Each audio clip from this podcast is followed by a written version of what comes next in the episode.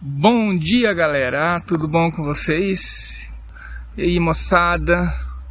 Bom, estamos aí com mais um episódio do nosso podcast em português, distribuído nas maiores é, serviços de podcast, iTunes, Spotify e etc. Então, Galera, esse é o episódio final da temporada que nós começamos é, com podcast, né? Temporada número zero, porque tipo é a primeira temporada, mas eu decidi por temporada número zero, porque tipo um, um, um teste, né? Fazer podcast é bem diferente de fazer vídeo para o YouTube. Eu estava acostumado a fazer vídeo para o YouTube. Então o vídeo do YouTube é mais é bom, é diferente, tem suas facilidades também. E, e o podcast é mais complicado, especialmente porque o podcast eu montei o meu próprio sistema de, de, de feed, de RSS do podcast, então isso aí é complicadinho. Fiz tudo com Bash, é, Shell Script, acho que uso o Shell também. Mas isso aí é meio complicadinho, né? Agora existem serviço de podcast aí que você só faz o upload do, do arquivo de áudio e completa algumas informações lá, ele, ele faz para você o feed né, do podcast. Mas no caso eu não estou usando, né? Por exemplo, assim, agora que eu tenho meu feed de RSS do podcast, porque podcast é assim, você precisa de um feed de RSS em XML. Tá? XML é uma linguagem um pouco mais é, estrita restrita do. Não é restrita, é mais. mais rigorosa. Parece o HTML, só que XML é um HTML bem rigoroso, entendeu? Não pode ter nenhum erro, senão ele não. não. não compila as informações ali, tá certo? E mas o podcast é legal.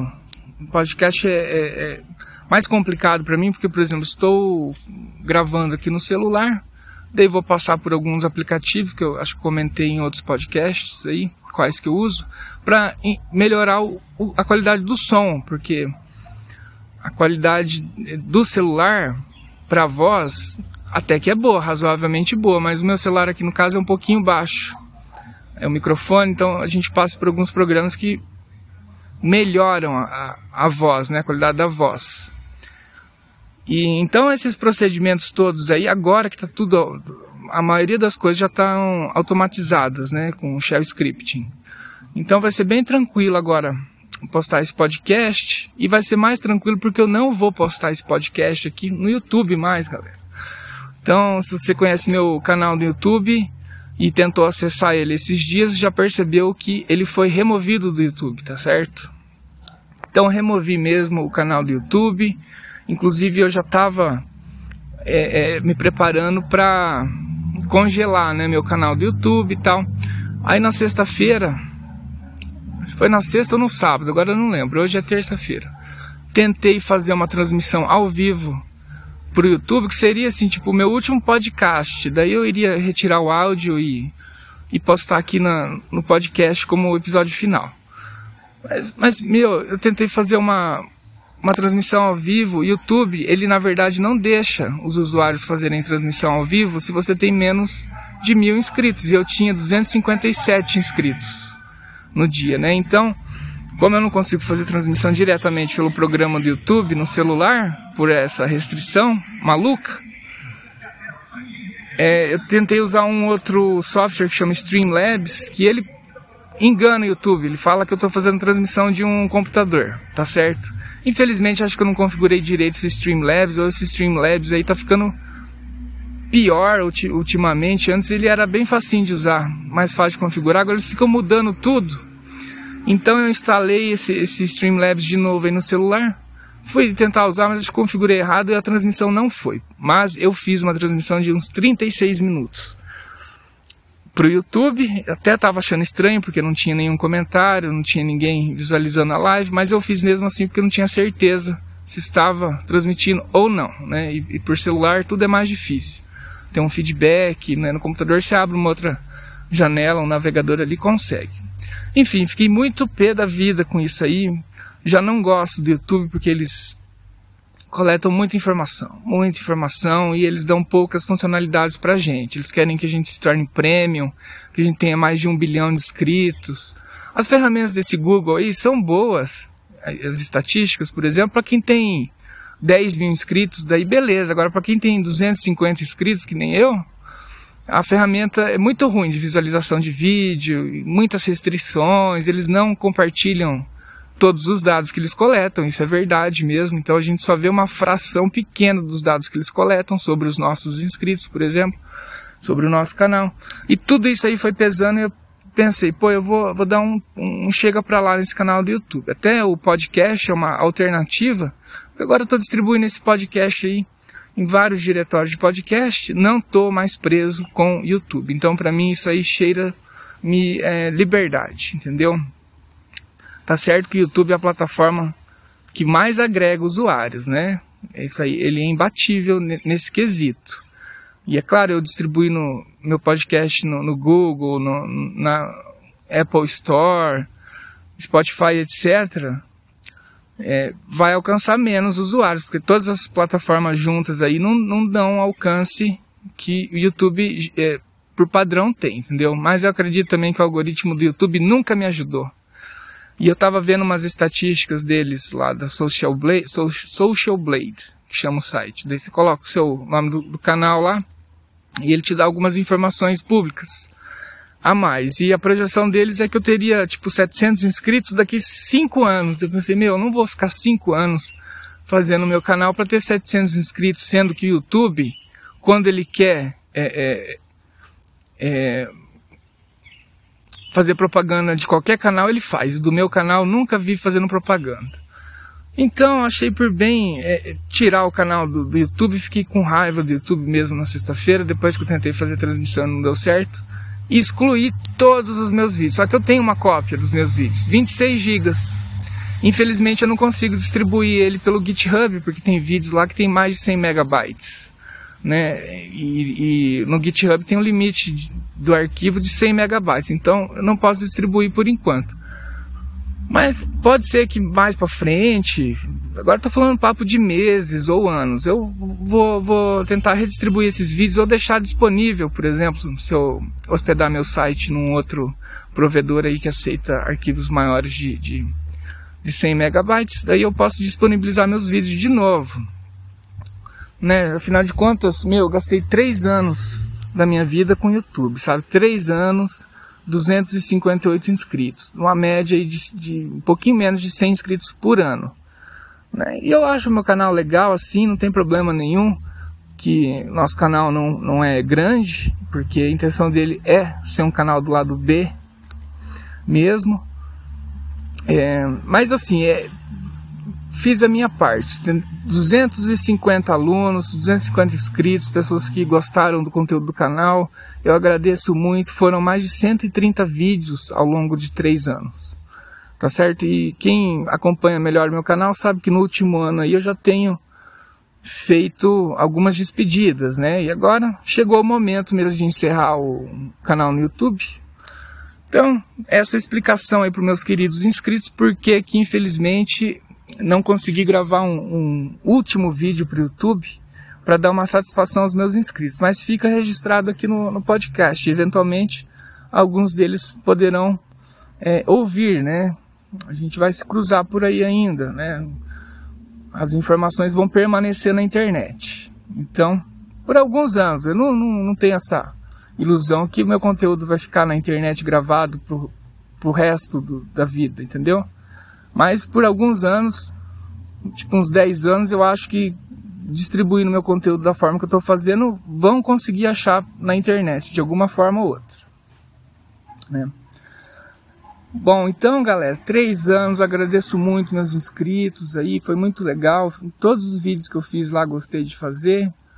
É, é, Lembro dos meus inscritos, alguns que deixavam comentário. Lembro de inscritos assim que deixavam comentário no início do canal, depois acho que acabaram é, saindo do meu canal, não deixaram mais comentários, mas tudo bem, até entendo, mas gostava muito do comentário de todos, inclusive dos comentários que pediam para fazer vídeo sobre alguma coisa ou sobre a outra. Nem sempre eu conseguia atender, é, mas alguns pedidos aí foram feitos, né? É, deu certo para realizar. Então é isso aí, mas ó, esse episódio de finalização é da temporada, né? Essa temporada que o podcast, agora já tem sistema de podcast, tudo, eventualmente, como eu tô falando, meses ou anos, posso reutilizar esse sistema aí para transmitir mais episódios, mais conteúdo.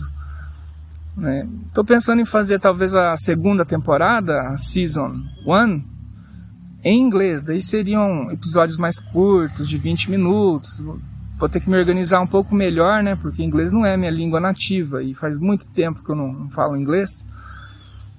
E então é mais complicadinho. Para escrever tudo bem, a gente escreve, depois fica, vai corrigindo e o texto fica bom, né? Senão é, é, fica bom, fica bom o texto na escrita. Agora na fala é mais complicado porque não dá para fazer um delete, né? Você falou, tá falado, daí você tem que se explicar.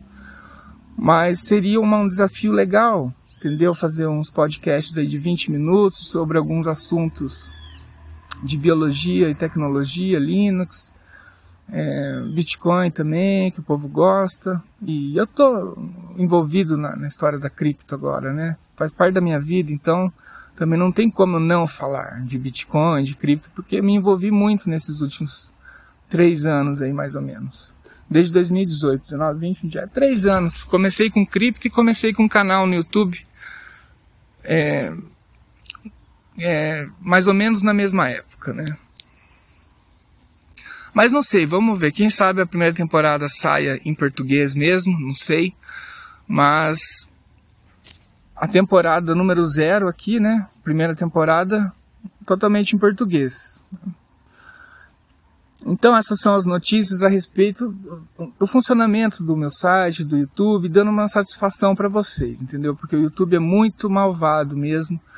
E agora pelo menos ele, o YouTube não vai conseguir usar as estatísticas minhas e nem dos meus usuários, que eu também fico de olho, que eu não quero que o Google maltrate os meus usuários. Né? Por exemplo, no meu site pessoal, eu retirei todas as os scripts né, em Java, sei lá o que, era, para coleta de informação do Google, né? Porque tem uma funcionalidade no Google, você coloca um script nas suas páginas de HTML e ele vai contando quantas pessoas acessaram, o que, que eles viram, quanto tempo eles ficaram acessando. Eu achei muita informação que eles pegam e disponibilizam só 1% da informação que eles coletam, eles disponibilizam para mim. Eu falei, quer saber, não vai ficar mais coletando informações dos meus usuários. Então vocês podem entrar no, no meu site não estou fazendo qualquer coleta de dados dentro do meu site mais. Até assim, não acho que é que é totalmente ruim fazer coleta de dados, entendeu? Só para você verificar o workflow, né, como o flow, né, o, o fluxo das pessoas. Isso aí realmente pode ajudar a melhorar o site, mas o Google está muito malicioso, está muito malicioso, sabe? Meu site é pessoal também, não preciso ficar vendo quantas pessoas visitaram meu site. É, quem se importa com quantas pessoas vão visitar o meu site pessoal? Site pessoal não, não tem marketing no meu site. Então não preciso de, de coleta, está lá publicado tudo que eu queria publicar por enquanto e disponível para todo mundo. Então é isso, galera. O, o Google é fogo, hein? Agora aqui estou seguindo a pauta aqui. Primeiro esse esclarecimento é importante. Agora contar uma historinha aqui também, tem várias coisas que eu separei para essa pauta. Pô, levei meu pai para tomar vacina aqui na minha cidade, ele mora numa cidade aqui do lado, né? Acho que eu comentei isso em outro episódio do podcast. Aí tomou a primeira dose, tudo bem. Aí semana passada chegou a hora da segunda dose dele, sabe? Da Coronavac. Depois, 21 dias depois. Fomos bem cedinho, levei ele bem cedinho lá para o centro de vacinação. E pegamos um lugar bom na fila, porque chegamos cedo. Tomou a segunda dose, então meu pai, assim, ele está imunizado agora. Claro, tem que esperar mais alguns dias para a imunidade chegar no pico, né, da na imunidade dele, que eu acho que é uns 10 dias depois da segunda dose que você fica com um pico de imunidade. Mas a missão feita com meu pai aí, já está imunizado, agora minha mãe. Tive um problema, a primeira dose foi tranquilo. Levei ela, a gente ficou na fila e pegamos uma fila muito grande, inclusive, porque no caso da minha mãe, ela não queria acordar cedo para ir. E esse é um erro, é um erro bravo isso aí, viu? A gente teve que ficar numa fila com mais de 200 pessoas da outra vez. Ela tomou a primeira dose. Ficamos lá acho que umas três horas e ela tomou a dose dela. Ok, primeira dose. Segunda dose ela de novo não queria ir de, de manhã bem cedinho. Eu acabei tomando uma cervejinha no, no, no dia anterior e acabei acordando mais tarde do que eu gostaria de acordar. Porque meu plano era acordar bem cedinho, lá pelas, pelas seis e meia da manhã por aí, e já animar ela e, e, e levar ela a contragosto, entendeu? Mas não consegui acordar de manhã, depois ela acordou é, nove horas, aí eu levantei também, daí a gente foi lá, era on, on, é, onze e meia. E daí e daí, rapaz, não tinha dose para segunda dose. Só para quem estava com a primeira dose da vacina. Só para quem ia receber a primeira dose. Então foi muito frustrante aí na, na, na quarta-feira, na quinta-feira da semana passada, porque a gente foi lá para dar. Ah, na verdade foi essa semana, foi na segunda. Hoje é quarta-feira, foi na segunda-feira. Então, é, foi, um pouco frustrante, coitadinha. Minha mãe já tomou a primeira dose e não pode tomar a segunda. Isso aí se deve ao fato de que o Ministério da Saúde mês passado é, passou a recomendar que os centros de vacinação não guardem, não reservem a dose para a segunda dose.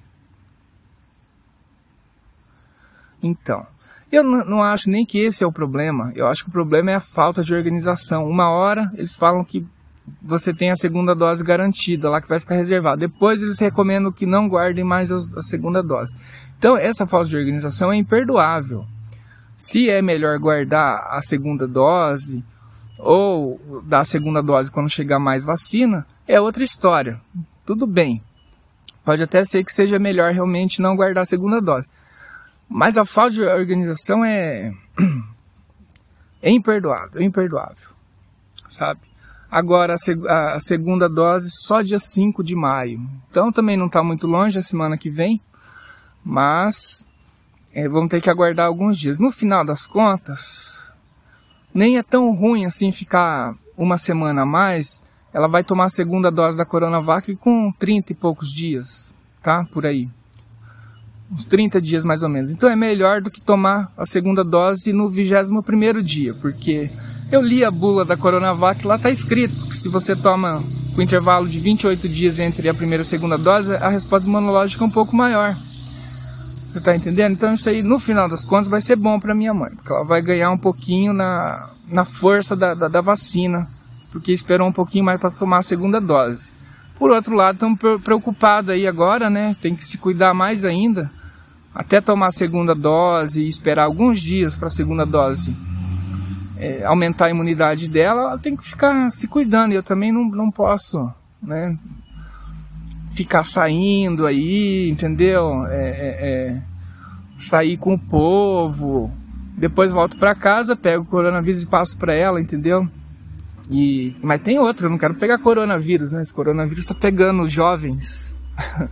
tá pegando um monte de jovens aí. Eu tô na faixa etária do, do, do, coronavírus, aí, entendeu? Então não quero saber de coronavírus. Que até agora, sem pegar coronavírus, não quero saber de coronavírus.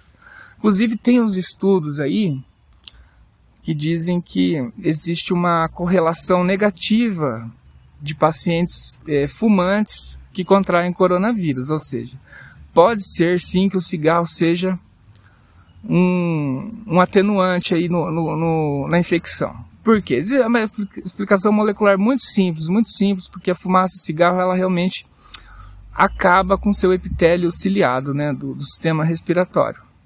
Porque o nosso sistema respiratório, gente, depois da traqueia até lá dentro do pulmão, a gente tem um epitélio ciliado que fica batendo seus cílios para tirar o muco, né? Tem células lá, glândulas que fazem, produzem muco e, e, tem outras células ciliadas que tiram o muco do pulmão, porque senão o pulmão ia encher de muco, né? Sei lá. Então você tem essa, esse batimento ciliar aí do, do epitélio é, respiratório. Acontece que quem fuma, essas células é, epiteliais aí, ciliadas perdem os cílios, tá? Perdem os cílios. Uma estrutura, né, frágil tal, e a fumaça do cigarro, tudo isso aí acaba causando que a pessoa fique sem o epitélio ciliado com cílios, fica com poucos cílios em comparação, né?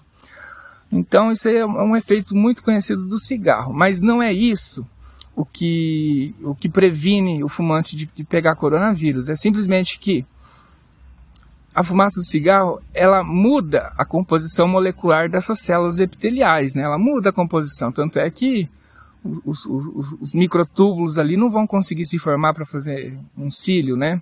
Então você, na verdade, muda a expressão de várias moléculas desse epitélio ciliado. E, a, a, fumaça do cigarro parece que diminui a expressão de algumas moléculas de ancoragem, né, que são responsáveis é, pela entrada do vírus dentro da célula. Então você, fumando, Pode ser, não estou falando que esse estudo é conclusivo, mas eu já vi alguns estudos detectando essa correlação negativa do coronavírus com fumantes. Também, também vi estudos dizendo que existe uma correlação positiva. Então, assim, eu só estou achando essa história muito interessante porque eu sou fumante. Se tem algum benefício é, ter fumado durante a pandemia, eu vou, vou acabar descobrindo, né? Assim, eu não recomendo, não, entendeu? Eu não recomendo fumar, estou tentando largar, mas como eu não larguei ainda, vamos ver. Então isso aí só vai, na verdade, ter uma resposta conclusiva, acredito que alguns anos, quando fizerem mais estudos, confirmarem os estudos, vamos ver. Parece que tem uma correlação negativa aí fumante e, e, e Covid. Tá? Uma explicação molecular muito simples. Também, não é nada? É plausível, quero dizer, né? Mas vamos ver, meu. Essa vacinação aqui no Brasil está muito lenta. Os Estados Unidos estão com muita vacina, não pode, isso é errado. Por que, que essas empresas estão vendendo tanta vacina para os Estados Unidos e não estão distribuindo para os outros países é, da mesma forma, sabe? Teria que ser proporcionalmente. Todos os países deviam estar recebendo vacina, proporcionalmente não é o caso, porque os Estados Unidos está com muita vacina. Esse Biden aí, eu não gosto desse Biden, sabe por quê? A gente vai falar um pouco sobre o clima e meio ambiente daqui a pouco. E esse Biden está tá por fora do que está acontecendo com o meio ambiente. Essa que é a verdade. Mas a gente vai entrar nesse tópico daqui a pouco. E, e agora, por causa disso também, porque o Biden está sendo um, um ridículo comprando todas as vacinas. Gente, se vocês forem ver nos gráficos é, de países vacinados que receberam a vacina, o número total de pessoas, ou proporcional também, tanto faz. Nesse caso é explícito. Proporcionalmente, os Estados Unidos têm muito mais vacina do que os outros países. Isso não pode. Não pode. Por que, que os americanos têm mais direito de, de vacina, de sobreviver que o resto do mundo? Então, estou muito triste com isso. Nos Estados Unidos a gente pega muita coisa boa deles.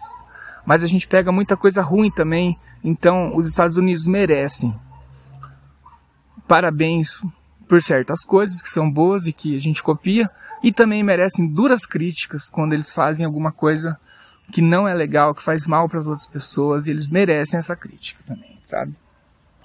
Então a vacinação aqui no Brasil, vocês sabem, está muito ruim, né? Eu para tomar a minha vacina vai demorar meses ainda, mas acho que até o final do ano eu tomo. Vamos ver. Então, galera, mas vai dar tudo certo, viu? É, sinto muito se vocês perderam algum amigo, algum parente por causa da Covid. Sinto muito mesmo, sabe? Ah, o culpado aqui é claramente o Bolsonaro pela falta de organização. No começo da pandemia eu fiz uma previsão e coloquei como um item muito importante que seria o fator Bolsonaro. E posso até ter errado um pouco a minha previsão, que ela não foi tão completa. Mas eu tinha que fazer alguma previsão, né? Gente, coisas novas a gente tem que fazer uma vez para ver como é que faz, quais os pontos a gente tem que avaliar. A minha próxima previsão, na próxima pandemia, né? Eventualmente aí vai ser melhor. Mas um ponto importante, eu falei, o fator Bolsonaro. Se o Bolsonaro ainda tem tempo de, de, de, de ferrar com o Brasil. E foi isso que aconteceu. Então não adianta vir falar que os meus números lá estavam é, errados. Primeiro porque não estavam. A hora que eu botei um, um, limite de tempo ficou certinho dentro do, do, o meu número ficou dentro do limite do tempo que eu coloquei. Né? Então isso é, um, é uma coisa importante, gente. Toda pesquisa tem que ter um limite. E é bom que o autor mesmo conheça os limites da pesquisa e coloque lá qual que é o fator limitante dessa pesquisa, dessa ideia, desse papo, de qualquer coisa. Isso é coisas profissionais. Então, a partir do momento que eu coloquei uma data limite, minha previsão ficou até dentro dos números lá e o fator Bolsonaro foi o que pegou, que explodiu com essa pandemia. Acredito que o Brasil poderia ter é, se saído muito melhor. Acredito agora vendo em retrospectiva que acho que o Brasil ele não ia sofrer tão pouco como eu imaginei, isso é verdade. Mas também a gente não teria sofrido tanto assim se tivesse o Bolsonaro tomado as medidas necessárias de organização para essa pandemia, né? Então, já estamos falando de política, que o próximo tópico é de política, meu, mas já estamos falando de política né? Coronavac e tudo. Ó, a falta da Coronavac. Olha, papo de política aqui, eu até não falei de muita política aí no meu, no meu canal. Até porque também eu sou da área de, de biologia, né? Agora tô na área de, de Linux também tecnologia, né? Eu gosto de tecnologia. E Linux é uma tecnologia fantástica. E Bitcoin também é outra tecnologia que eu gosto. Por isso que a gente está metido nessa área. Mas não estou metido na área de política, né? Só estou metido na área de política ambiental. Que daí eu dou meus pitacos mesmo, com mais propriedade. Agora a política que se o Lula é, vai ser melhor para o Brasil ou não, isso é muito difícil saber. Eu não tenho condições de avaliar isso aí certamente. Acredito que o Lula sendo um corrupto não vai fazer bem para o Brasil. Mas aqui no Brasil a gente nunca sabe como que são as coisas, né? Às vezes vai até ser bom, sei lá. Meu, se o, se o Lula vai ser eleito e vai ganhar, eu, eu espero o melhor do governo dele. Não quero que ele destrua o Brasil, entendeu? Agora, eu não quero que ele seja eleito. Eu queria que Joaquim Barbosa, assim, por exemplo, fosse presidente do Brasil. Nem digo Moro. Moro eu tenho uma certa admiração por ele, mas ainda estou desconfiado dele. Porque aquela jogada dele de sair é, como juiz, parar a atividade de juiz e entrar com o Bolsonaro, foi ridículo isso aí. Ele não, não teve nem 40 dias, não ficou nem esperando 40 dias, que seria um tempo, né, uma quarentena, antes de você largar, antes de você entrar para um cargo público, né? ministro da, da, da Justiça, né, o Sérgio Moro, no caso. Então é isso aí já, já demonstra que ele estava muito afoito, que estava sem focos. Eu sei que ele falou que estava já 20 anos na magistratura lá e encheu o saco. Mas enfim, também não acho que você pode chutar o balde assim, depois de 20 anos, e, sair correndo para a política. Ele nem. Acho que ele nem pesquisou sobre o Bolsonaro. Aceitou ser ministro do Bolsonaro assim de olhos vendados. Então eu tenho minhas desconfianças com o Moro. Não, eu acho assim, o Lula tem que ser condenado mesmo. Muita roubalheria, mas o Moro também fez essas coisas assim, ajudou o Bolsonaro, disso eu não gostei não. Talvez ele meramente se enganou. Mas a gente só vai ficar descobrindo, descobrir essas coisas com certeza daqui a algum tempo. Né? A gente vai ver a atitude do Lula, a atitude do, do Sérgio Moro, Daí a gente vai poder entender melhor quem é que estava é, é, mais errado aí, né? O Lula com certeza está errado, mas vamos ver se o Sérgio Moro também estava errado. Tem minhas desconfianças aí. Meu, outra coisa de política, política está muito ruim aqui no Brasil, não tem emprego para nós. Emprego bom, eu quero dizer emprego bom, emprego de que você pode fazer uma carreira entendeu? Cinco, seis anos, se você quiser, ou até mais, sabe? Esse emprego bom mesmo. Com carteira assinada, com salarinho legal, que, que você fica feliz no final do mês de estar trabalhando naquela empresa por causa do salário.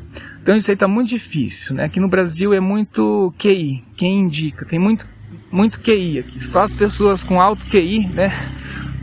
Quem indica que, que pegam essas posições boas aí. E muitas vezes a pessoa é um, é um bosta né, na área dele. Ah, eu sou contador, mas é um contador bosta. Entendeu? Existe muito. Ah, eu sou biólogo, mas é um biólogo bosta, por exemplo. Existe muito biólogo bosta, existe muito médico bosta. E, e alguns deles estão nos cargos aí poderosos meramente por indicação, né? Agora, eu vou falar uma coisa importante. Falando com meu amigo Heitor Frossard, ele me deu um chacoalhão e falou, ó, oportunidades tem aí, né? Daí ele até deu uns exemplos, a gente conhece alguns amigos até da minha idade, que ele também conhece, que conseguiram empregos bons, estão ganhando lá 10, 15, 20 pau por mês, tá? Então, assim, tá difícil o mercado de trabalho? Tá. Agora também não é impossível, ó, tá cheio de oportunidades aí específicas. Só que aqui que é o ponto da questão. Se você, eu sou jovem, né? Por exemplo, se eu tivesse um objetivo claro na minha cabeça, por exemplo, eu quero trabalhar no Ministério do Meio Ambiente. Ponto final. Meu, daí você, aí existe algumas vagas ainda, entendeu? E claro, depois que a política melhorar, vai ter muito mais vagas. Mas eu, eu digo, mesmo agora, é, talvez não para o Ministério do Meio Ambiente agora não, não dá. Mas, por exemplo, uma outra vaga um pouco menos, menos importante, sei lá. É, existem essas oportunidades agora, entendeu? Por exemplo, eu sei que tem concursos públicos temporários que eles estão fazendo. Estão fazendo mais concurso de carreira, né, de cadeira. Agora é tudo concurso público temporário. Pô, então se é isso, você quer ir pro Instituto de Águas e Terras, né, do Paraná, por exemplo. Então, se você tem isso como objetivo, mesmo que você quer trabalhar no Instituto Águas e Terras, pega um emprego temporário, já faz seus contatos, faz a networking lá, e eventualmente vai, vai surgir um concurso de vaga efetiva, né, pro, lá pro, pro Instituto Águas e Terras, por exemplo.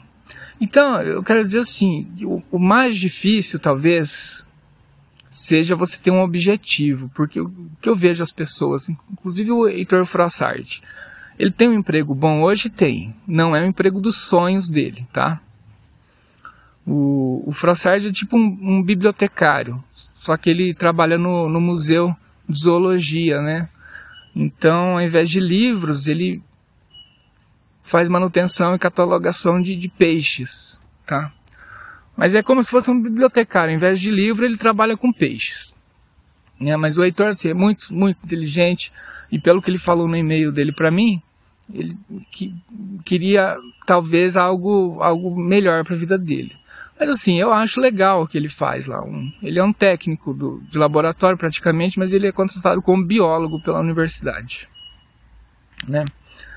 É, enfim.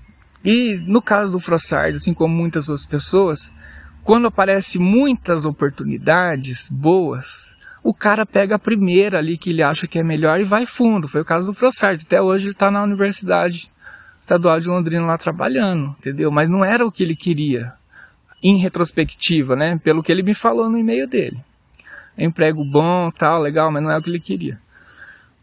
E pelo que ele me contou na época que ele ingressou na, na universidade lá, foi meio que assim, apareceu a oportunidade, eu vou nessa, vou tentar, e acabou ficando, né? Se acomodou assim e tal. Então, mas eu acho que o mais difícil é você ter um objetivo. Se, muitas pessoas acabam pegando o primeiro emprego que aparece, acaba se acostumando ali, tal, tal, tal, e, e ficam trabalhando naquilo lá, mas não é um emprego da vida de, dos sonhos, entendeu? Também não sei se existe emprego dos sonhos, assim. Deve até existir, mas deve ser raro. você trabalhar com o emprego dos sonhos, né?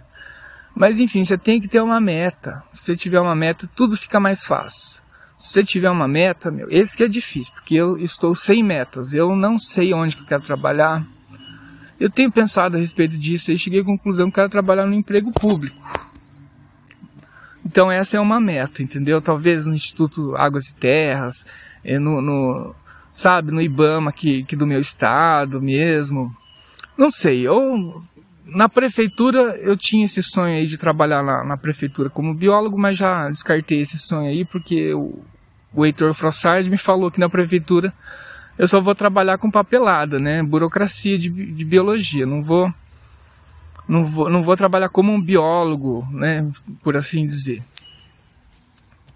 Então esse sonho eu já abandonei, mas talvez assim, sabe? Acho que trabalhar num zoológico. Tem tantos parques aqui no meu estado, né? Tem, tem Cascavel, aí tem Foz do Iguaçu, também tem uns parques ecológicos legal. Tem a Itaipu, né? Eu queria trabalhar na Itaipu, meu, fui fazer um concurso lá na Itaipu faz uns dois anos. Nossa, não passei, né? Não passei porque eu também não estava estudando muito, estava envolvido, estava estudando cripto e mercado financeiro. Mas eu dei uma andada lá nessa Itaipu lá, é muito legal, cara. Quem trabalha lá deve curtir também, sabe? Ministério do Meio Ambiente, eu acho que eu não tenho esse sonho mais de ir para Brasília. Eu, por um tempo eu tive, agora eu não tenho mais. Eu quero mais ficar aqui no meu estado mesmo, que daí perto dos parentes, entendeu? Quero sossego. Quando você é mais jovem, por exemplo, o Heitor, Heitor Frossard é lá de São Paulo. Ele veio para o Paraná e acabou ficando aqui. A vida dele é aqui. Só que os parentes dele estão lá em São Paulo. Também que não é longe, né? Que o norte do Paraná para São Paulo ali não é muito longe. Mas eu, eu quero dizer assim, quando você é mais jovem, você vai aparecendo oportunidades e você vai pegando a oportunidade assim, por dizer. E o cara pode ser que pare lá do outro lado do Brasil, pare no outro lugar do mundo. Agora, quando você chega na minha idade, 32 anos de idade, 32, você quer mais sossego, você começa a querer mais sossego. Você entendeu? É... E eu não sei, talvez eu tenha perdido essa fase da minha vida aí, que eu tivesse coragem para, sabe, trabalhar lá na Amazônia.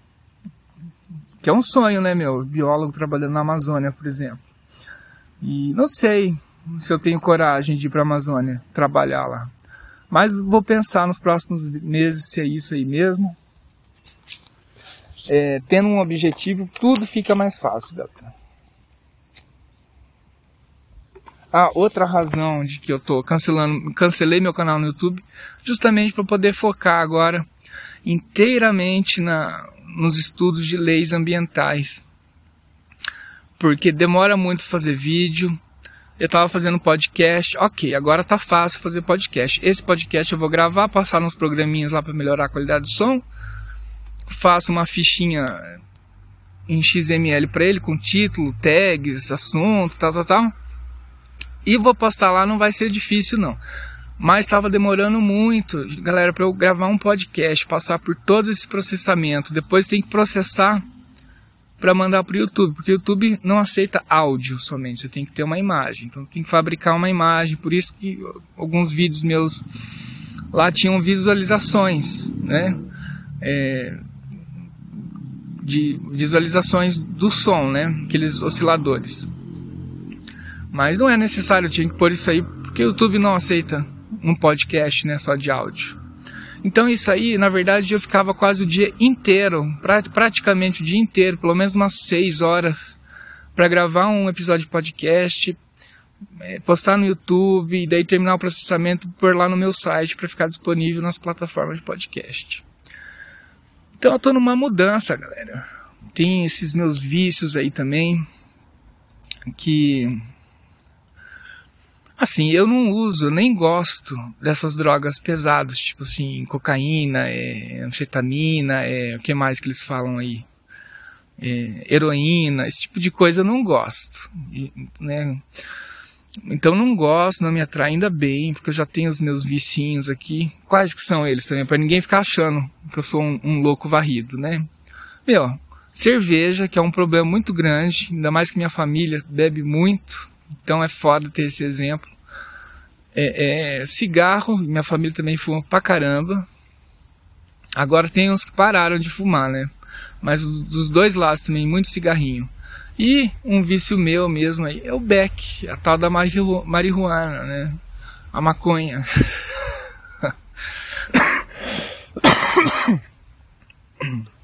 Então, galera, que mais me faz mal é a bebida, é a cerveja. Eu não tomo nem destilado.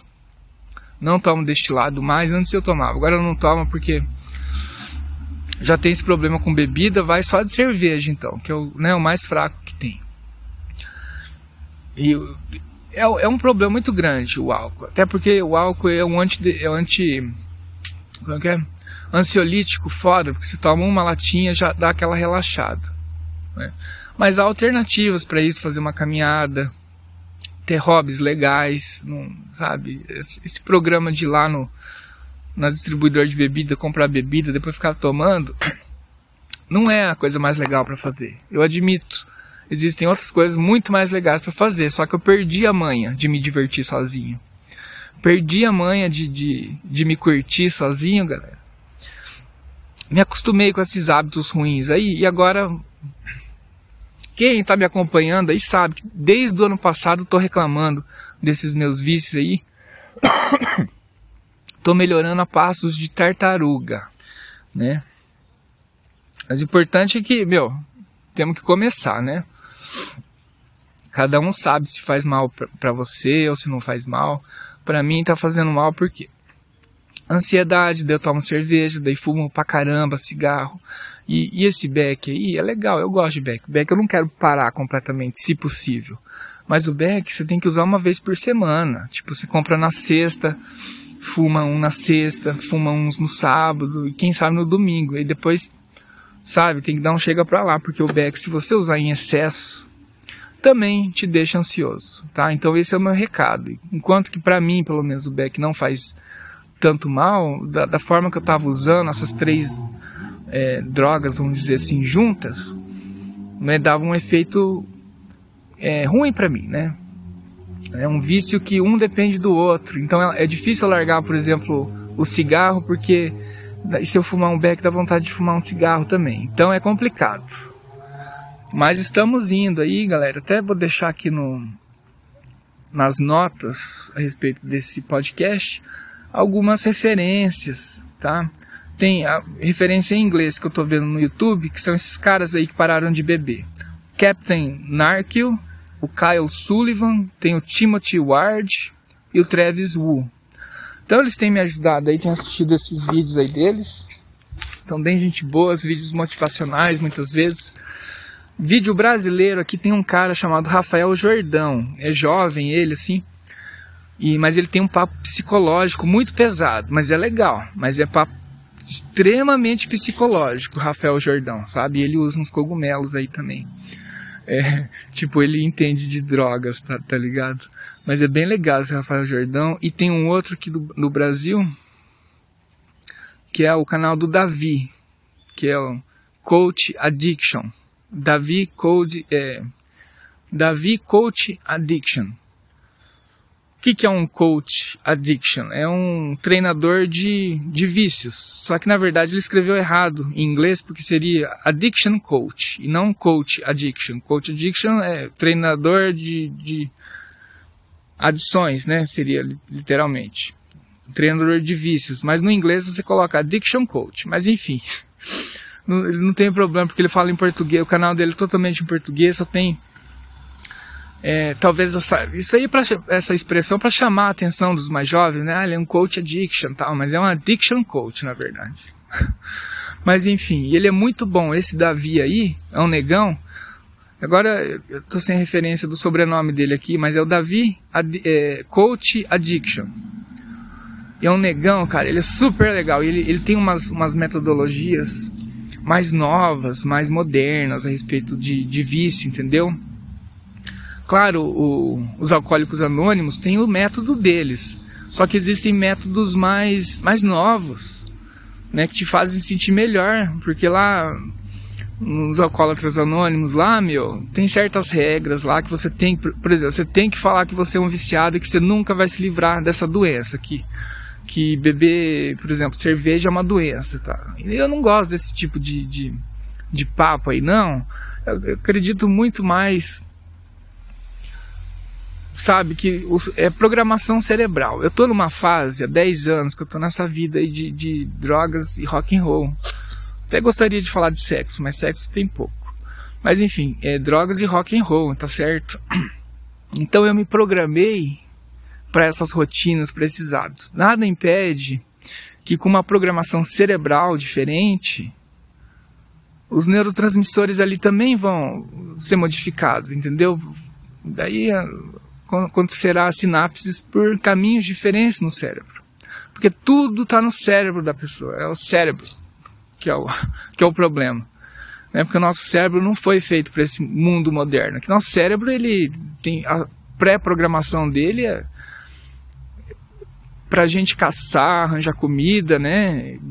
E brigar também, que é um comportamento muito primitivo, né? A, a briga, a raiva, é, é, é, a violência, no geral, um comportamento muito, muito primitivo.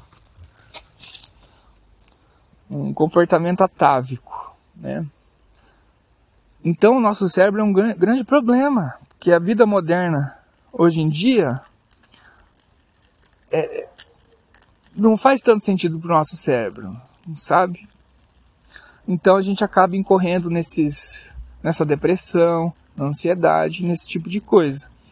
Porque o nosso cérebro não foi feito para a vida moderna, ele foi feito para os homens da caverna, literalmente, né? Enfim, não estou dizendo que o cérebro não tem evoluído, mas é mais complicado, mais complicado. Tanto é que um cérebro maior que o nosso já foi desenvolvido e foi eliminado da face da Terra, né? Porque aqueles parentes hominídeos, hominíneos, agora não tenho certeza se eram hominíneos ou hominídeos, acho que eram hominídeos, um pouco mais parecido com seres humanos da espécie, né? Então eles tinham um cérebro muito maior que o nosso atual, só que parece que eles brigavam demais, entendeu? Então um cérebro maior você briga mais e o sistema nervoso central usa muita energia, usa muita glicose. Acho que 30% da nossa energia vai para o sistema nervoso central. Tá, o resto é distribuído nos outros órgãos e para os músculos. Então, o, o, sistema nervoso central é um bicho que consome muita energia. Imagina, você tem um cérebro maior, você tem que comer mais. E se você não tem comida, o sistema nervoso central fica nervoso, tá? E daí acaba ah, ocorrendo comportamentos violentos e foram extintos. Eles mesmos se mataram. Então é legal ter um cérebro muito grande? Não, não é legal. Né? Já foi feito durante a evolução do, do, da nossa linhagem aqui na Terra, né? Os seres primitivos lá.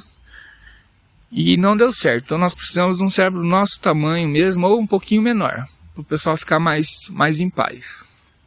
Né?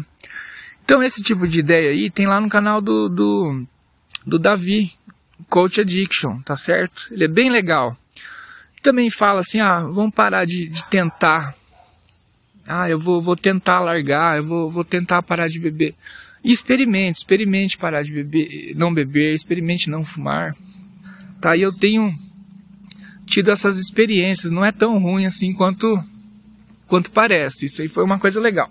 Ainda não parei, mas estou tentando, estou tentando, ainda não não não estou né, experienciando, né, não estou tendo essa experiência aí pura de, de não beber, de não fumar, tá, tá, tá. Mas também não é possível, galera. Então tem esses vídeos aí, é, tem, tem, esses canais aí, quem precisa de uma ajuda aí para dar uma maneirada nas droguinhas, mas esse canal aí do, do Davi é para qualquer droga, viu? Qualquer droga. É, e, e, é isso aí, cara. Ele também fala pra gente não ficar falando muito sobre o nosso vício e tal, porque senão a gente acaba pensando muito a respeito desse, desse assunto, né?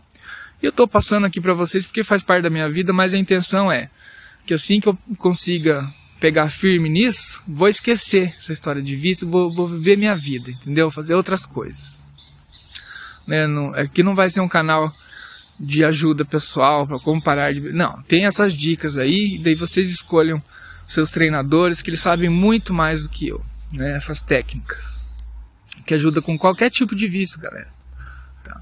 Agora tem uns vícios que são menos ruins que outros, por exemplo, porn, né? Pornô. O vício de pornô é um vício também, tá? Às vezes não é legal você ter esse vício aí, porque você cria muitas expectativas, depois conhece uma pessoa nova e acaba que a pessoa não, não vai é, estar à altura das suas expectativas, né? Então é melhor realmente desistir de porn. Agora, porn, pornô, é um vício muito menos prejudicial do que fumar um cigarro, por exemplo, sabe? Então existem esses é, você pode classificar os seus vícios também, entendeu? Não é tudo a mesma, mesma coisa. Ah, é vício, é vício. Não, tem vício que é pior, tem vício que é menor. Então isso aí tem me ajudado também para me organizar. É tudo uma questão de organização mental. Bom, vamos lá ver se vocês quiserem. O, o Davi, principalmente, Coach Addiction, ele é muito massa. E eu tô aí, galera. Eu vou, vou, vou, vou me dar bem nessa, mas eu preciso de um tempo para focar exclusivamente nisso, na minha saúde, né? Como eu tenho falado, acho que faz mais de um ano que eu falo isso, e você já deve estar cansado de escutar, mas é, vai dar certo. Primeiro passo é a gente ter a vontade, né? Daí agora, no começo a gente tem algumas é, alguns entraves, tem que recomeçar toda hora, mas enfim, isso aí então vai dando certo. Meu caso não é tão ruim assim, sabe? E nem posso deixar ele ah, ficar pior. Já foi pior, agora tá melhor. Então não posso deixar ele voltar, o meu vício voltar a ser aquele, aquele vício ruim. E ó, chegando aqui no final da pauta, galera, mas tem uma coisa, falando sobre drogas ainda, vamos falar de cogumelos agora e psicodélico, porque eu gosto de falar de, de drogas. Olha, outro hábito que eu preciso mudar da minha cabeça, né? Parar de falar sobre drogas. Tá certo que estamos estourando aqui o tempo do podcast, estamos com 51 minutos de podcast, mas como é season finale, né? A gente vai aproveitar um pouco mais. Então, cara, eu gosto muito do, do Maquina. Tem o David Maquina e tem o irmão dele, Maquina lá. Agora esqueci o nome. É, é, do irmão do, do, do Maquina. Não, tem o Kenneth Maquina, que é o cara mais conhecido, mais famoso, e o irmão dele, o David McKenna, que está vivo até hoje é botânico. O, o Kenneth McKenna infelizmente faleceu, sabe? Já faleceu, mas o irmão dele está aí ainda e de vez em quando ele dá umas entrevistas. Ele é um botânico, né? Ele é um botânico molecular, então ele, ele sabe todas as, as, moléculas aí que a gente encontra no, no reino vegetal, tá? Ou o reino fungi, né? No caso, porque o cogumelo não é um vegetal, ele é um fungo. Os fungos, na verdade, molecularmente falando, celularmente falando, eles são mais parecidos com animais do que com plantas. Mas os fungos eles, eles têm características tanto de animais quanto de, de plantas. Daí dá esse negócio estranho que é o fungo, né? Pode ser cogumelo, alguns fungos que vivem debaixo da terra, que não formam um corpo de frutificação, enfim, tem vários tipos. E tem uns ainda é, que se movem tá? Agora esqueci o nome técnico, mas a gente viu na faculdade, tem uns que se movem, parece uma geleia assim. E ele vai se movendo. Agora esqueci o nome, mas é bem legal também. É. Cara, e como eu tava falando, esse Rafael Jordão, esse canal no YouTube, né? E ele tem uns vídeos que ele fala sobre cogumelos, psilocibina e tal. Porque realmente, galera, o cogumelo não é uma droga que, que vicia. Entendeu? Você não vai tomar cogumelo e, e ficar viciado nisso, porque é um carrossel de emoções, vamos falar a verdade. Né, tomar cogumelo. E agora faz anos, já faz uns. Olha, já deve fazer uns 6, 7 anos ou mais que eu não tomo cogumelo nenhum. Eu tomava, eu tomei acho que a última vez foi em 2012 ou 2013, por aí. Agora eu não tenho certeza. Mas é uma loucura, é muito legal. Se você estiver bem preparado, tá bom. Digamos, aqui no Brasil tem muito cogumelo psicodélico, né? É, é... Primeiro você tem que estudar muito, porque você não quer comer um cogumelo que não seja o certo, tá? O que, que pode acontecer? Bom, aqui no Brasil não existem muitas espécies de cogumelo venenoso, tá? Não existem tantas espécies assim venenosas. Então o maior perigo não é você morrer, porque comeu o cogumelo errado. Aqui no Brasil, por exemplo, a gente tem alguns tóxicos sim. Por exemplo, aquele cogumelo é, vermelho com umas manchinhas brancas, que eu sei que tem aqui no, Santa Catarina bastante, regiões mais frias, aqui do Paraná também, que lá é venenoso, que lá não pode comer, que lá até pode comer nesse caso específico, mas tem uma certa preparação que envolve você deixar ele no, no forno para secar, porque daí a, a toxina ela sofre oxidação e, e, é convertida numa molécula inerte lá, tá? Daí, só que daí você tem a, a toxina psicodélica que permanece. Mas tirando esse cogumelo vermelhão, que eu não sei o nome dele, esse cogumelo vermelhão com casquinha branca em cima, os outros cogumelos, se você pegar um cogumelo errado e comer, pode te dar uma diarreia lascada. Mas é isso, você vai pro banheiro, vai ficar purgando lá, né? Vai ficar com diarreia lá. É, então esse é o, é o pior risco aqui no Brasil. Você catar um cogumelo errado e vai te dar uma diarreia. Mas também não é risco fatal, né? Mas de qualquer forma, não, não é para ficar catando qualquer cogumelo aí e comendo. Então tem aqui tem bastante o Psilocybes cubensis, cubensis, né? Que a gente fala. É um cogumelo grandão, tal. É, se você riscar ele ou quebrar uma partezinha dele, ele fica azul, esverdeadinho, azul esverdeado, tal. Porque é psilocibina que que oxida e, e fica dessa corzinha, né? Acho que é a psilocina oxidada vira psilocibina, alguma coisa assim. Só sei que a psilocina também passa pelo, pelo, pelo fígado e sofre algumas transformações. Mas agora eu não lembro o metabolismo da psilocina e da psilocibina. Só sei que uma forma é, é ativa, a outra não tanto, e tem essa questão de oxidação. Mas de qualquer forma, temos esses psilocibes cubenses, dá para estudar bastante, por meses, né, para você não... E se você conhecer alguém que conhece Psilocybes cubensis, vai fazer uma, uma, uma, uma cata, né, com essa pessoa aí, porque depois que você aprende a identificar o Psilocybes cubensis, muito difícil você se confundir, muito difícil. Ele é bem, depois que você conhece o Psilocybes cubensis, você pode ver o Psilocybes cubensis de longe, que vai ser difícil você se confundir. Daí tem que fazer, é claro, quebrar um pedacinho dele ver se está ficando azul e tal. Outro cogumelo que tem aqui no Brasil também, que são os panolos. Os panolos também têm bastante psilocibina, só que são bem mais difíceis de identificar, tá? São cogumelinhos bem pequenininhos e bem magrinhos assim, e ele tem uma cor escura, então se você quebra ele, não, não, não vai dar para ver a oxidação da psilocibina, da psilocina, tá? Então o panolos também tem, é psicodélico tal, alguns panolos são até mais fortes, é, a concentração né, de psicodélico por grama é mais forte do que o psilocibes cubensis, mas o panolos é bem difícil de identificar.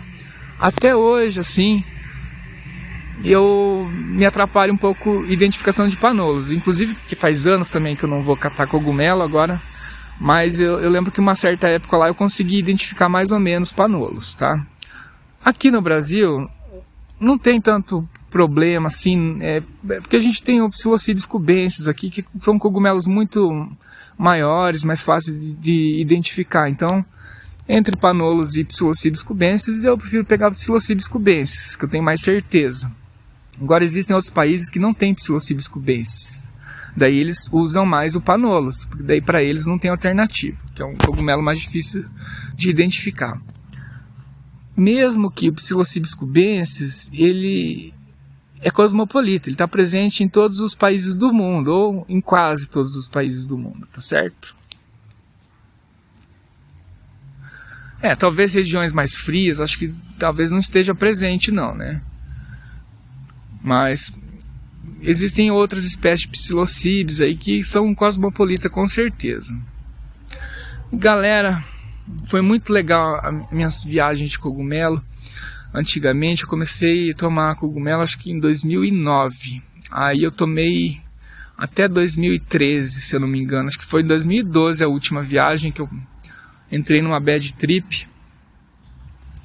E a viagem do cogumelo é muito interessante, né, cara? É muito bonita, tal, tem situações assim que você vê o universo na palma da sua mão.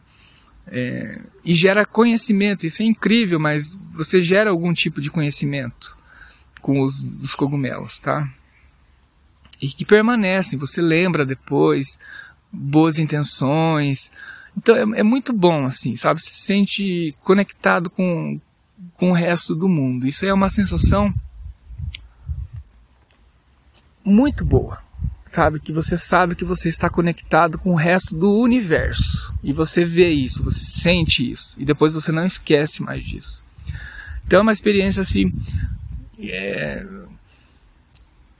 é, muito, muito interessante. A gente acaba aprendendo um pouco sobre humildade, entendeu? Os efeitos que o cogumelo faz na gente, o aprendizado, como que as coisas estão interligadas no mundo. Isso é um grande, uma grande lição de humildade para nós, tá? Que a gente tem muitos filtros, né? A gente tem muitos filtros, então a gente não vê ou ignora as, as relações mais básicas. Porque nós somos animais, né? E o mundo é um mundo de minerais, digamos assim. Porém, não existe limites entre o que não é vivo e o vivo.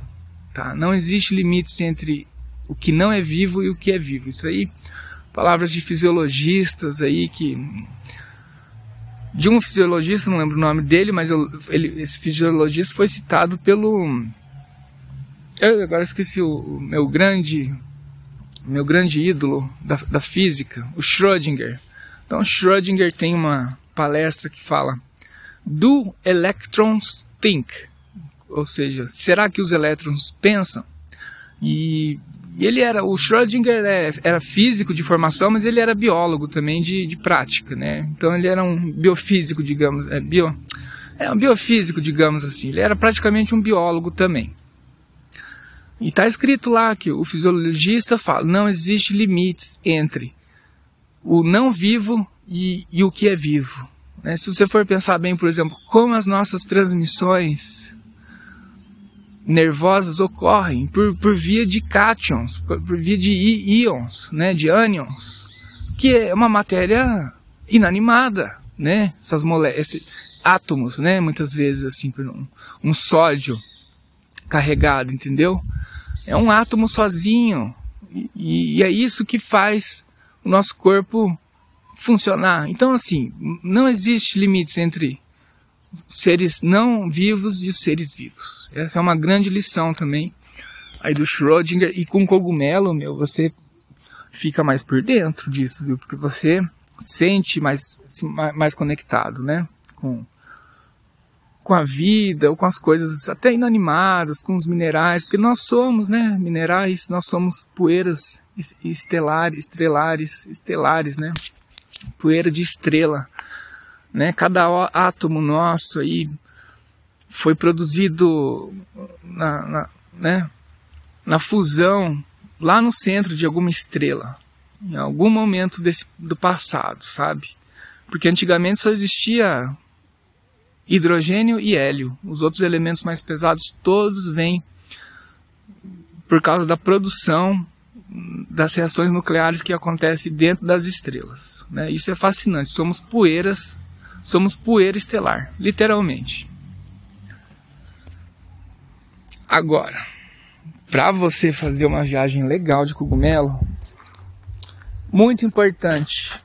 Tem, tem, tem, ó, tem um maquina que ele ensina como fazer uma viagem legal. É, e tem outros nomes aí muito famosos da década de 60, mais ou menos, que usavam muito, muitos psicodélicos em geral, né? E eles meio que ensinam você se preparar para fazer uso de psicodélico, né? No geral, pode ser um LSD, pode ser um cogumelo. O cogumelo e o LSD são bem diferentes, viu? O cogumelo é mais introspectivo, não dá para controlar tanto a viagem. O LSD dizem, eu nunca tomei LSD bom, tomei um uma vez não fez efeito nenhum. Acho que era um LSD muito fraquinho, sei lá. Mas dizem que com LSD é mais fácil você controlar a pira, que é um pouco mais alegre a viagem. E você tem, você pode mudar o foco, né? Enquanto que no cogumelo o negócio é mais embaixo, é mais retrospectivo mesmo. LSD você usa aí com os amigos, é, para se divertir, é, sabe, zoar um pouco. Claro, é, não vai usar na balada, não recomendo, mas mas numa festinha particular, por exemplo, é mais legal. O cogumelo até pode tomar com seus amigos, mas é uma pira mais interna, entendeu? Não é tão, tão extrovertido. Inclusive, a, a, ah, tem o Huxley, né?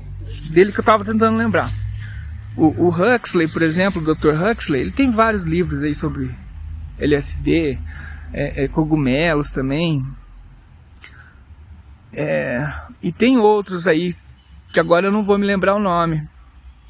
Devia ter separado as referências antes de começar a gravação aqui, mas não tem problema.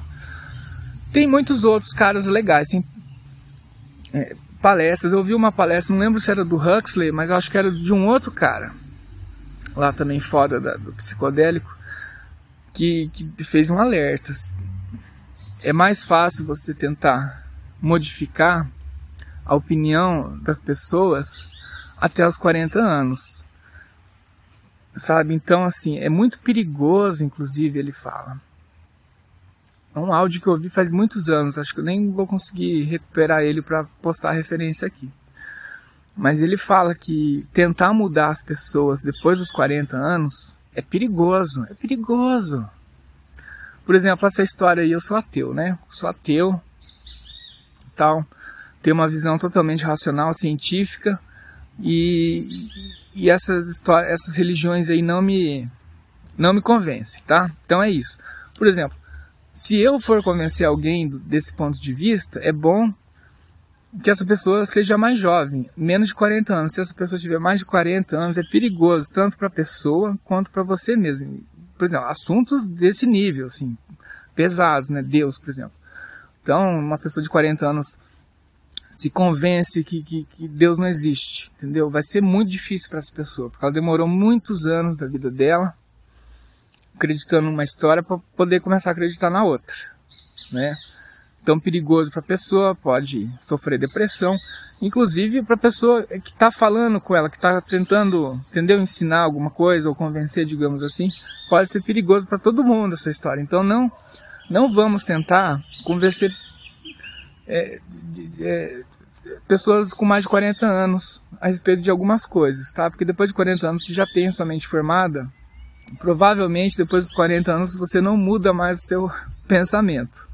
A não ser que você tenha uma predisposição a ter a mente bem aberta, né? Mas a maioria das pessoas é, é complicado. Então, assim, seu pai, sua mãe, por exemplo, que provavelmente tem mais de 40 anos, não adianta que eles não vão mudar a ideia deles. E, e se eles mudarem de ideia, pode até ser perigoso. Né? Não só a questão de Deus, outros assuntos pesados, né?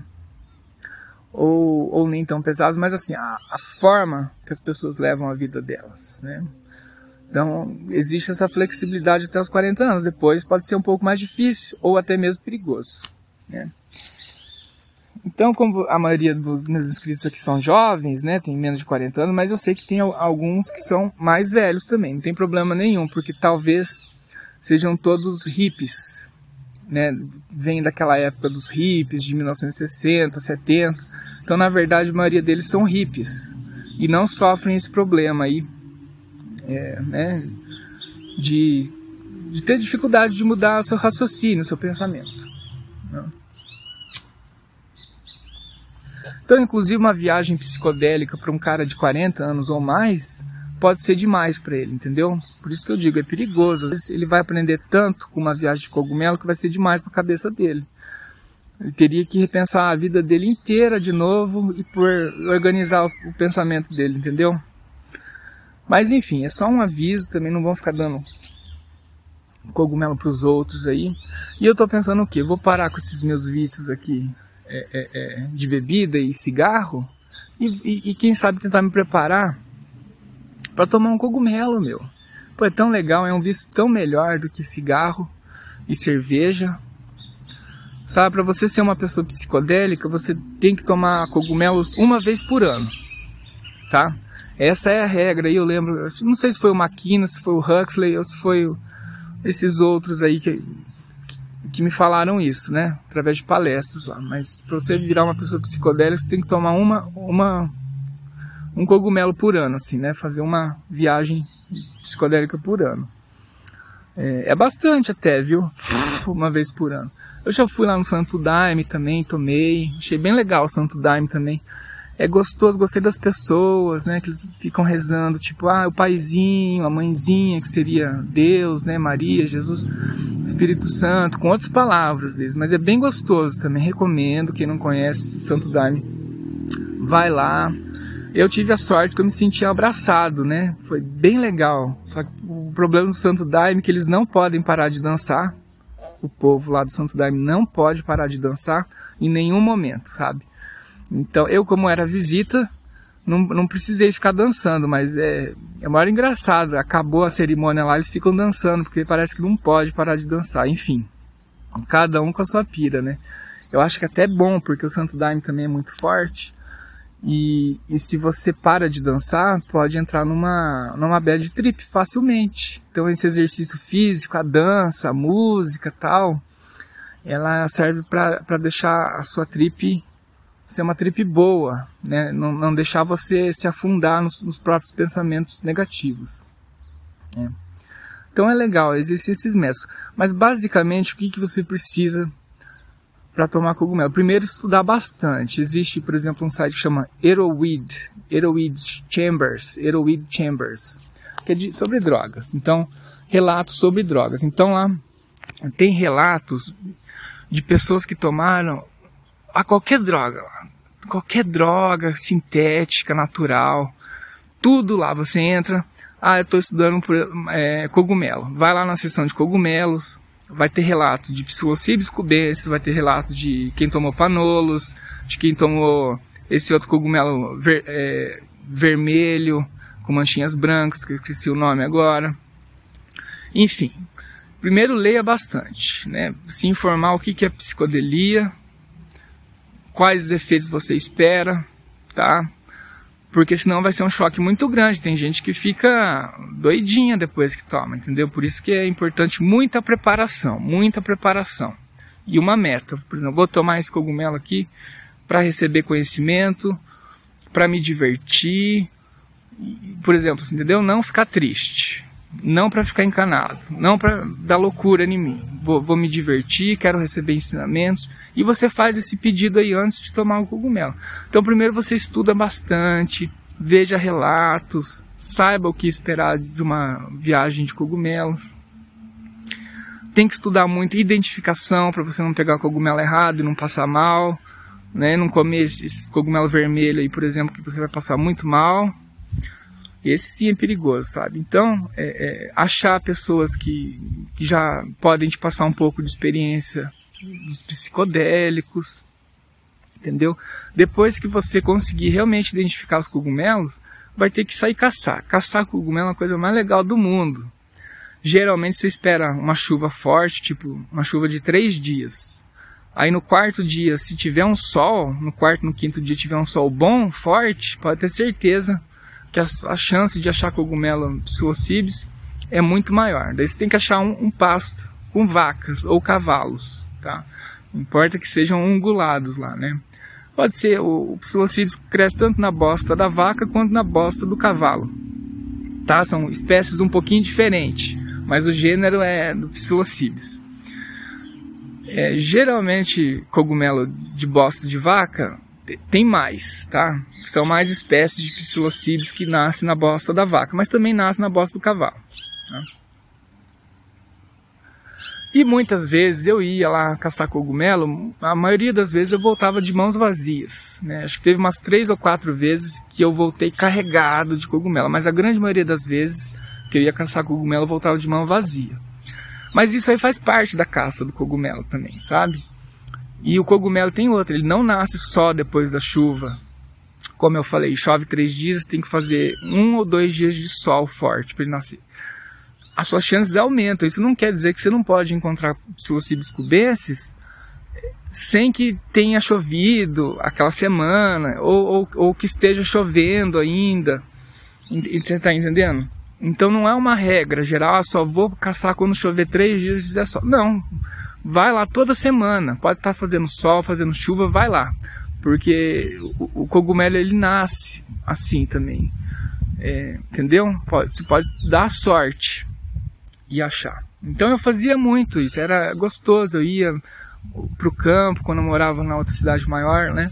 Ia pro, pro campo, já tinha alguns passos de vaca lá que eu sabia que eram pastos ativos. Também não adianta você ficar procurando cogumelo num pasto inativo, um pasto inativo é um pasto ou que não tem vaca, ou que o Psilocybes cubensis não está lá. Não... Isso acontece. O, o esporo do Psilocybes não chegou naquele pasto. Então não adianta, pode ter vaca, pode ter cavalo, fazer bastante cocô lá, não, não vai crescer porque não tem naquele local, não é um pasto ativo. Agora pasto ativo, basta ter uma, uns ungulados lá e um pouquinho de chuva, umidade e tal, que eles nascem. Então eu, eu encontrei cogumelo já fora de época, no inverno, no meio da chuva, quando estava fazendo sol, é, sem chover. Então, sabe, quer achar cogumelo, você vai ter que fazer a caça. A caça é super legal. Porque você vai respirar um ar puro, vai andar na grama, no pasto, ver vaca, ver cavalo, ver boi. Então, assim, mesmo que você voltar sem nada para casa de mãos abanando, é super legal caçar cogumelo por causa dessa aventura. Agora, nem, nem todos gostam. Eu tinha uns amigos que queriam tomar cogumelo, eu falei, então vamos caçar. Eu não vou caçar cogumelo e, e dar aqui para vocês ele para vocês tomarem, não. Vamos caçar, porque é a parte mais importante. Porque você vai se preparando, entendeu? É tudo questão de preparação. E a gente, eu levei eles uma vez para ir lá no pasto, mas foram muito chato, entendeu? Ficaram reclamando, ah, não tá chovendo, tem que esperar três dias e depois dá sol. Eu falei, gente, não é assim. De, as chances aumentam quando chove três dias e depois faz sol, mas não quer dizer que a gente não pode encontrar cogumelo agora. Naquela época não estava chovendo, sim, sabe? E muito birrendo, não saíram nem do carro.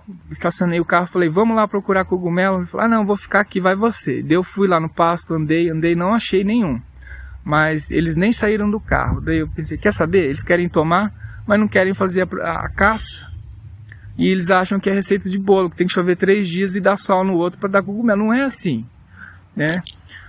Você pode achar em qualquer hora, qualquer local, se tiver um pouco de sorte. Se quiser aumentar as suas chances de encontrar, aí espera dar uma chuva boa e fazer sol no dia seguinte. Daí as chances aumentam. Mas a preparação é muito importante. E esses caras vão falar para você que você tem que ter o set e o setting, né? O que, que é o set? O set é o local. Por exemplo, vou, vou tomar cogumelo na minha casa. Ok, casa, ok, não tem nada de perigoso ali? Você não, você não vai ficar doidão e vai fazer alguma bobagem com alguma coisa que tem ali? Então, se for um local seguro, falar assim, ah, é, aqui em casa é o, é o local. Tá bom, agora você vai tomar cogumelo com a sua mãe dormindo? De, né, do, no quarto ao lado? Não. Por quê? Porque vai, você vai ficar muito ansioso, provavelmente, e vai te dar alguma ansiedade no meio, no meio da trip. E você vai acabar indo lá acordar sua mãe, falar, ah, eu tomei cogumelo, agora eu tô me sentindo mal. Sabe? Isso é. Daí, quer dizer, ela vai ficar preocupada à toa, coitadinha. Daí não tem muito o que fazer. Daí ela vai sentar com você e vai esperar a, o efeito passar. É. Isso nunca aconteceu comigo, mas já tomei com minha mãe em casa, dormindo, e em alguns momentos da, da, da, da, da trip, assim, a gente fica muito ansioso. Ah, será que ela está escutando? Será que ela sabe que eu, que eu tomei ou não? Então, assim, tomar em casa é legal. Agora você precisa de um setting, de uma configuração. Você precisa de um local e uma configuração específica, por exemplo. Vou tomar em casa, ok. Mas tomar em casa com a minha mãe? Não. Vou esperar minha mãe viajar, né? Fazer alguma viagem, vou esperar meus pais viajarem, porque daí eu vou estar com a casa configurada de uma forma correta para eu tomar o chá de cogumelo, né? Ah, vamos melhorar o setting aí. É em casa, vou tomar cogumelo de boa, sem meus pais lá, só que eu vou chamar um amigo ou alguns amigos para a gente tomar junto. Ótimo, daí você está configurando, se preparando para evitar ter uma viagem, uma bad trip. Você está entendendo? Então você precisa do set e das settings, né? que seria o local e a, e a configuração. Configurar bem o local para ter uma viagem massa. E é isso aí, gente. Essas são as dicas básicas aí de, de para tomar cogumelo, psicodelia, vamos ser hippie mesmo, entendeu? Vamos ser hippies modernos. E para ser hippie, basta vocês odiarem o, o, os Estados Unidos e as coisas que acontecem lá. Você odiando os Estados Unidos e as coisas que acontecem lá já é meio passo para você virar um hippie, beleza? Mas é isso aí, galera. Bom, tem mais um último tópico, meu, que eu vou falar sobre o Bitcoin um pouquinho, daí já vou encerrar. Já volto aqui com vocês. Bom, o podcast está com uma hora e 19, vou passar bem rapidinho, porque eu já contei tanta história da cogumelo, mas eu gostei.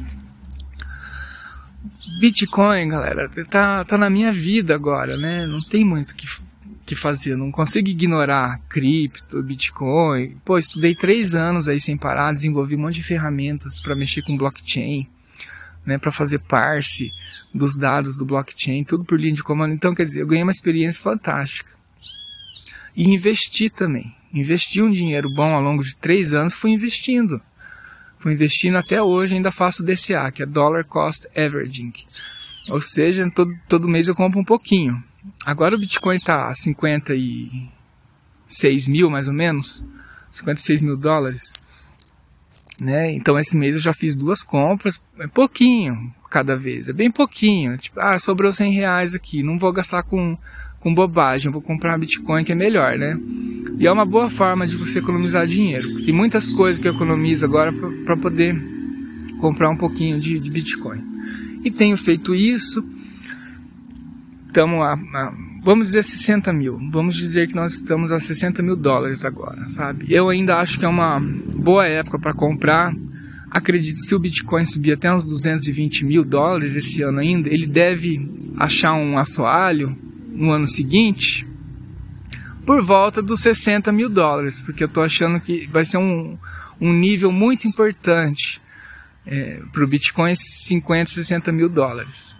Porque a gente vê nos gráficos ali que existe uma, uma resistência muito grande entre 60 em 60 mil dólares mais ou menos. Então, o momento que a gente passar essa resistência aqui, a gente vai subir muito, mas acredito que essa será um suporte mais para frente, quando o Bitcoin cair, né? Porque isso vai acontecer. A gente sabe, estudando ciclos do Bitcoin, que ele sobe muito, depois cai bastante também, né? Mas depois ele sobe.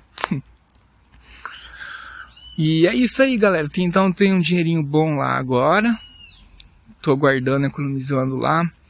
Vamos ver se esse ano eu vou realizar um pouquinho, tipo assim, realizar uns, uns 10, 10 a 15% do meu, do meu Bitcoin ali, porque tanto dinheiro que eu investi, eu preciso pelo menos tirar esse dinheiro que eu investi, eu preciso retirar, né? Porque daí tudo que eu tiver lá com Bitcoin vai ser lucro.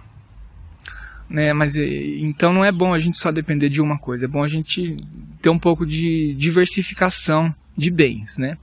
E pretendo também esse ano ou ano que vem começar a comprar ações, mesmo fazer uma carteira de ações para minha aposentadoria, alguma coisa assim, né? Para ganhar os dividendos também. Tem muita coisa que eu preciso aprender ainda mas estamos no caminho aí.